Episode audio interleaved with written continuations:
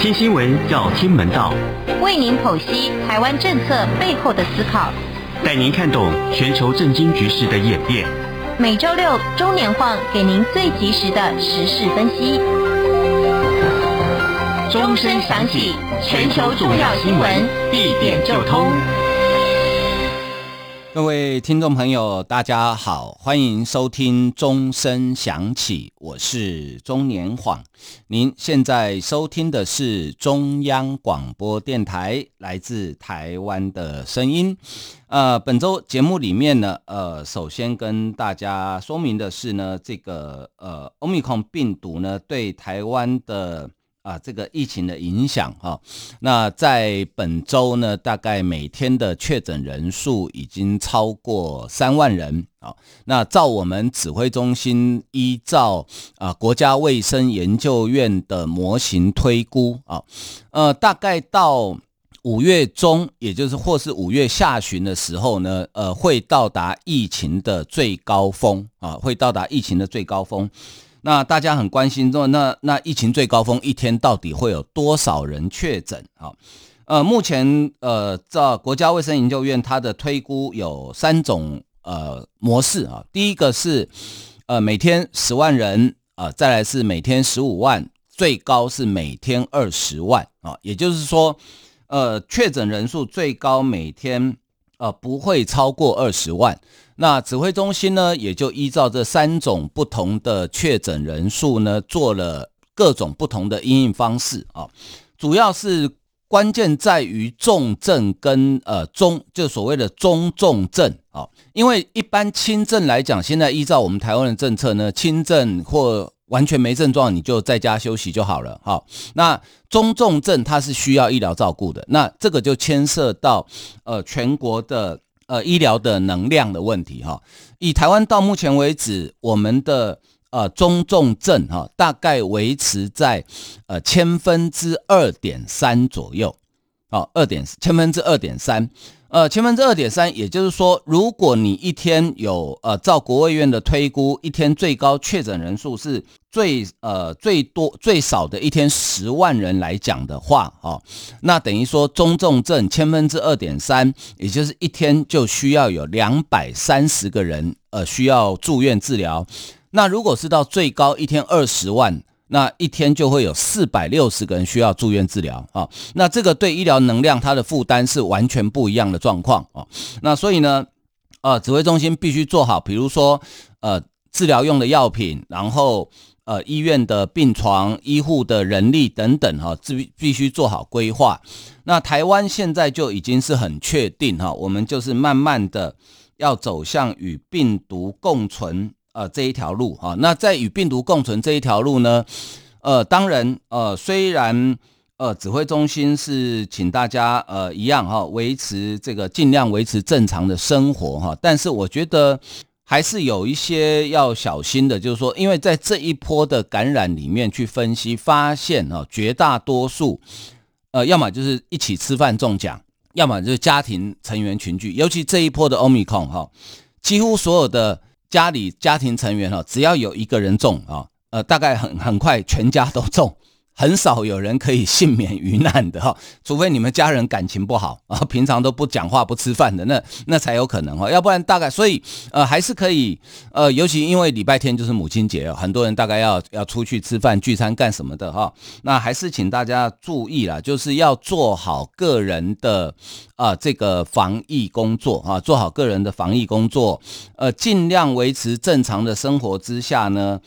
呃，还是做好防疫哦。不过我发现台湾人真的很可爱哈。呃，最近这一两个礼拜呢，我在啊、台北市区在开车哈，特别是因为我每天都会在内湖科学园区那边附近进出嘛哈。那你知道内科台北市内科的交通是很可怕的哈，每天那个上下班尖峰时间那根本就是寸步难行啊。但是这一两个礼拜我发现，哎，车少了。哦，车少了哈。那一方面可能有些公司，因为科学园区大部分，尤其内科大部分都是软体比较多，软体业比较多哈。他们比较方便做这个分流居家啊上班。啊，可能有些公司就自主就做分流居家上班了。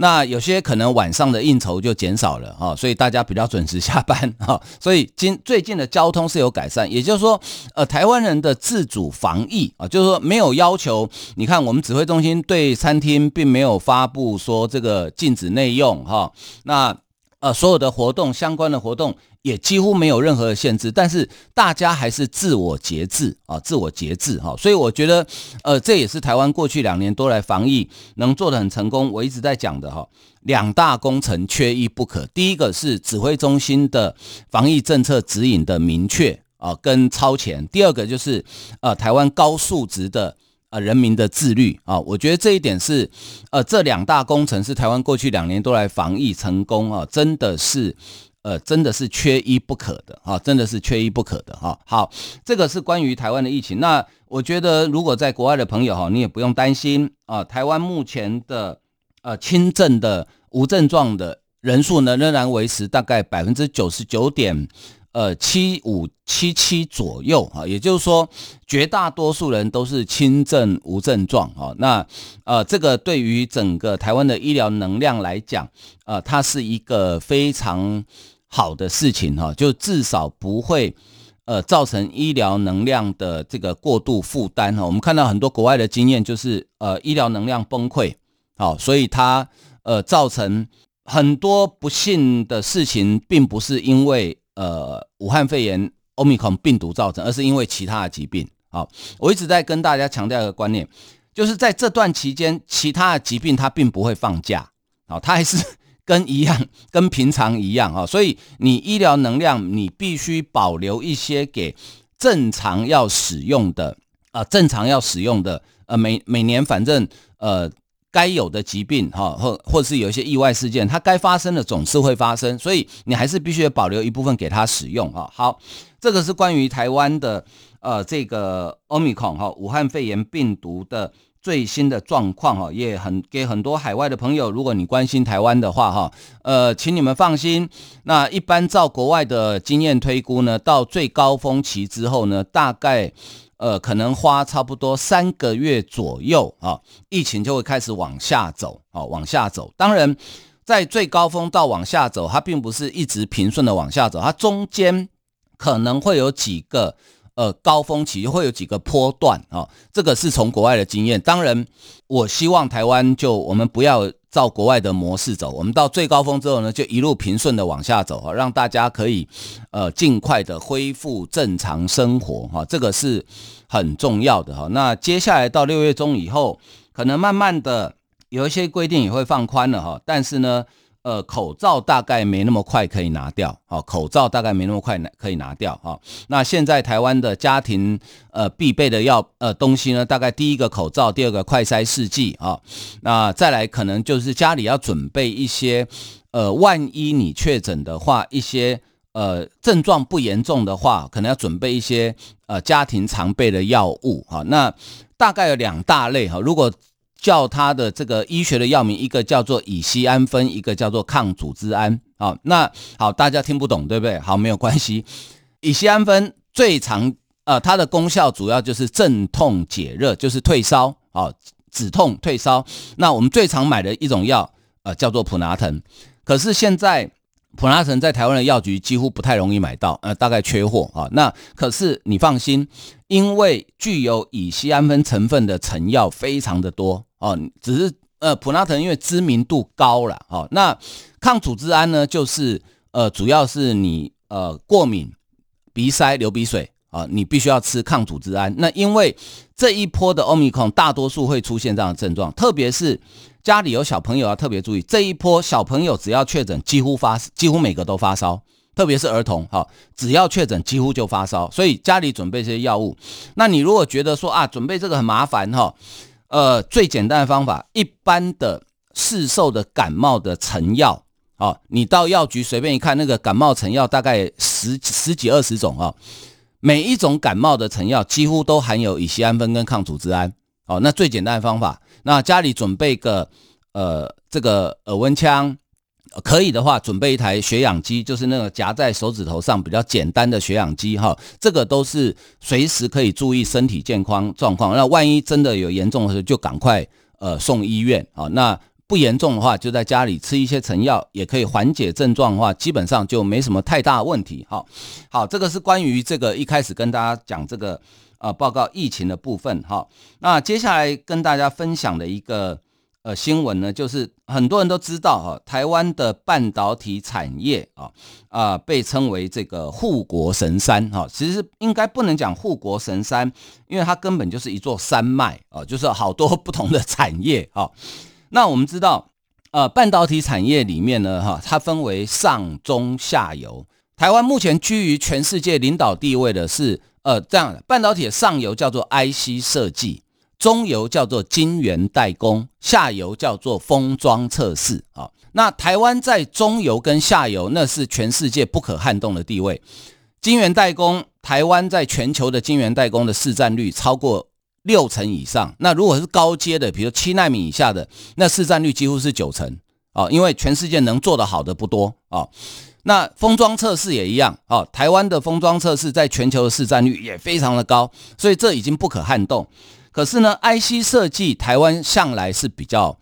呃弱一点哈，但是这个情况慢慢的在改变当中，哈，它慢慢的在改变当中啊，怎么说呢？因为呃。刚好前几天日经新闻哈有一篇报道啊，他说呢，呃，台湾长期以来呃被视为半导体制造领域的全球领导者啊，那现在呢也开始向上游的设计领域进军，恐怕会威胁美国半导体的主导地位。呃，根据统计呢，去年全球营收前十大的 IC 设计公司里面，全全球哈。有七家的执行长 CEO 是来自台湾。好，那根据吉邦集团发布的调查，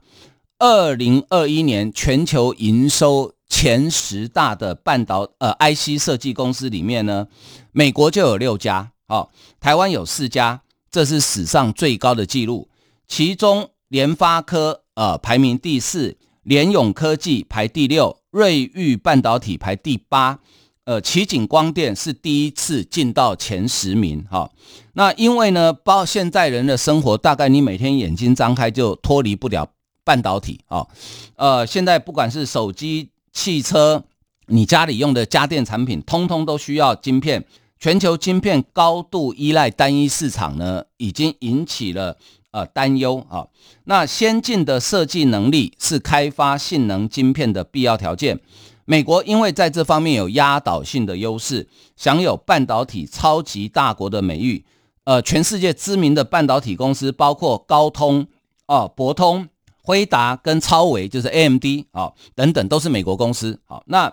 因为进入半导体呃这个领域的门槛很高，从晶片设计到制造都需要企业分配资源。并且在昂贵的制造设备上进行大量的前期投资，所以美国半导体产业在一九八零年代呢，它开创了一种新的模式，叫做无工厂的半导体产业。什么叫无工厂的半导体产业呢？它就是把 IC 设计这种高附加价值的产业留在美国，但是把中下游的晶圆代工、封装测试，呃，交给亚洲市场，特别是当时就是日本、台湾、韩国。哈，你记不记得？呃，张忠谋先生曾经有一个回忆哈，他说当时他呃回台湾呃这个创办台积电的时候呢，呃曾经因为张张忠谋是德州仪器出来的嘛哈，他曾经回回头过回去找 Intel 找德州仪器哈，希望他们来合作。当时美国的公司是非常看不起晶圆代工，他觉得那个就跟我们在客厅代呃家庭级工厂做塑胶花跟做圣诞灯泡没什么两样，他觉得那没什么了不起，那种低阶的工作我才不做哈。结果没想到啊，呃，台湾的台湾人发挥智慧跟毅力，把当时美国人非常看不起的晶圆代工这件事情呢，做到除了全世界的市占率很高之外，我们除了量，我们的值。好，我们的品质，因为代工虽然它叫晶圆代工，但是事实上它里面是有很多的 know how 的哦。比如说这个呃光刻技术，就是台积电跟荷兰的 SMO 一起开发出来的哈、做到现在连当时看不起我们的 Intel，现在回过头来拜托台积电说，哎，你帮我代工好不好？因为我真的做不出来，好、哦，这个真的不得了啊、哦。好，所以呢。成立于呃高通啊、美国的高通成立于一九八五年，然后呢，辉达成立于一九九三年，哈，呃，两家公司的业绩成长证明了这种模式的成功，好，好，但是呢，现在情况真的已经不一样了，好，我们先休息一下，欣赏一首音乐。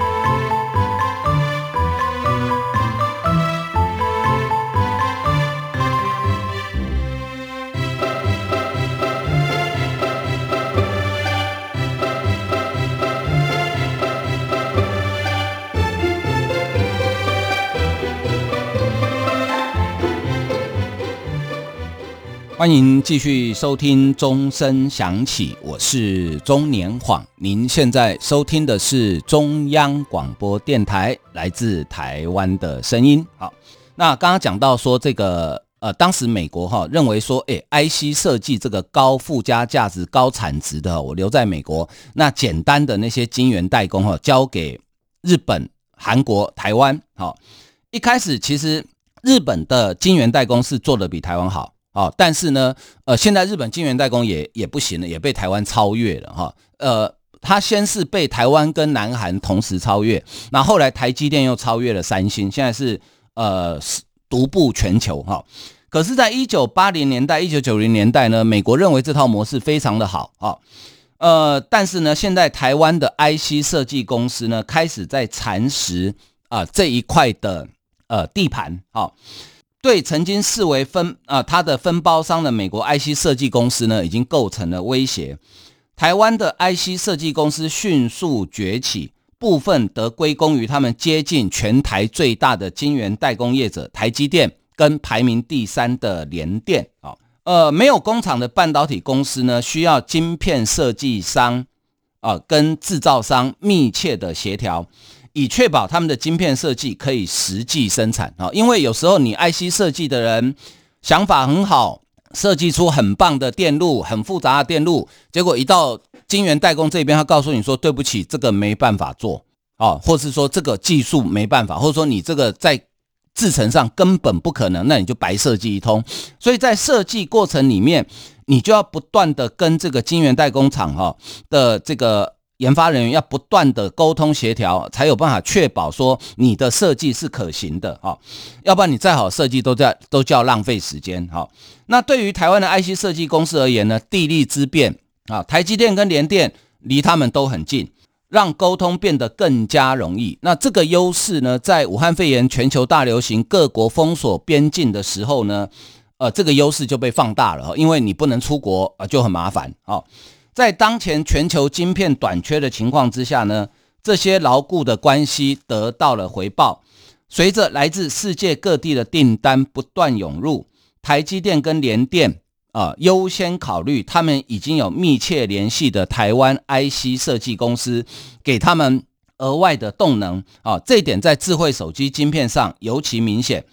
呃，有与台积电有着深厚渊源的联发科已经超越高通。在全球的 IC 设计市占已经是领先了啊，呃，尽管高通也在全球晶片短缺的情况之下呢，向台积电寻求帮助，但是这家美国公司跟的晶片制造商的关系呢比较弱啊，呃，使得在优先名单的位置比较低，所以这个名这个现象特别在智慧型手机的晶片。非常明显，所以为什么呃智慧型手机的晶片呢？高通会输给联发科？哈、哦，这是最重要的原因。那全球营收前十大的四家台湾 IC 设计公司都严重依赖台积电跟联电啊、当地供当地供应商的支持对他们的成功呃起了非常重要的作用。那台湾在晶片设计中日益重要的角色也延伸到了美国厂商。二零二一年辉达、超微半导体跟赛灵思的营收分居第二、第五跟第九。好，辉达的 CEO 黄仁勋、超微半导体的 CEO 苏姿丰、赛灵思 CEO 彭文迪都出生于台湾，而台积电就是这三家呃 IC 设计公司的主要供应商。如果再加上联发科的 CEO 蔡力行。联咏科技总经理王守仁、瑞昱半导体总经理严光裕、奇景光电 CEO 吴秉昌。整体而言，全球前十大 IC 设计公司有七家公司的 CEO 都是台湾人啊，都来自台湾了啊。他们与台湾的关系是这个产业未来进行整并的重要资产之一啊。所以你说，呃，台湾有没有能力？好，有没有能力？在半导体，甚至在全球的呃政经局势中发挥一定的影响力，我跟你讲，一定有哦，非常有哦，因为呢，呃，我们具有光是在半导体这个产业呢，我们就已经呃具有高度的这个影响力哈、你想想看，这七家全球前十大的 IC 设计厂啊，他们的产值高到吓死人。有七家的 CEO 就是来自台湾，或是说现在还是台湾人。好，好，所以呢，呃，台湾在半导体这个产业呢，的确是非常的了不起啊。好，接下来关心的是这个俄乌之间的战争。哈，这场战争已经持续超过七十天了。那俄罗斯第一阶段的攻势受挫之后呢，随即哈展开第二阶段攻势，但是呢，目前到目前为止看起来哈。呃，第二阶段攻势呢，仍然不顺利，好，仍然不顺利，好，那呃，所以呢，接下来虽然普丁在呃已经讲好了哈，说五月九号要举行他所谓的胜利纪念日，目前看起来，呃，这个胜利不太容易得到，好，那这场战争里面呢，让全世界所有的军事专家跌破眼镜的呢，就是说，俄罗斯这个全球第二大的军事强国哈，为什么？呃，无法顺利在短时间之内呃拿下哦，或击败这个军事实力跟他差很远的乌克兰哦，甚至不止这样哦。呃，随着战争的发展，我们就发现说，哎，俄罗斯好像虽然它的核弹的数量很多，军队的数量很多，武器的数量也很多，但是整个战术跟武器的呃质量好像还维持在上个世纪。呃，并没有办法与时俱进啊。那再加上乌克兰好几次的精准打击，都让人家怀疑说，哎，这个美国是不是在后面有在帮忙？哈，呃，《纽约时报》前几天的报道呢，证实了这件事情。哈，呃，《纽约时报》的报道说，乌克兰呃到目前为止宣称击毙了十二个俄国的将领，哈，连他们的。俄罗斯的参谋总长哈，这俄罗斯里面，呃，有三个人握有核弹发射密码，一个是总统普丁，一个是国防部长绍伊古，一个就是啊、他们的参谋总长叫吉莫西拉夫哈。去伊久姆前线视察的时候呢，都被炮击，呃，大腿受伤哈，这个伤势应该蛮重的，因为他没有办法在伊久姆治疗，必须回到俄罗斯本土治疗哈。那据很多人高度怀疑啊，这是美国提供的情报了。好，那乌克兰到目前为止击毙了十二个俄军的将领，但根据多名美国资深官员透露，乌克兰在战争中能够锁定目标，成功击毙多名俄军将领，是拜美方提供的俄军军事单位情报所赐。啊，这个新闻刊出之后呢，白宫的国家安全会议发言人华生好发表声明，他说。《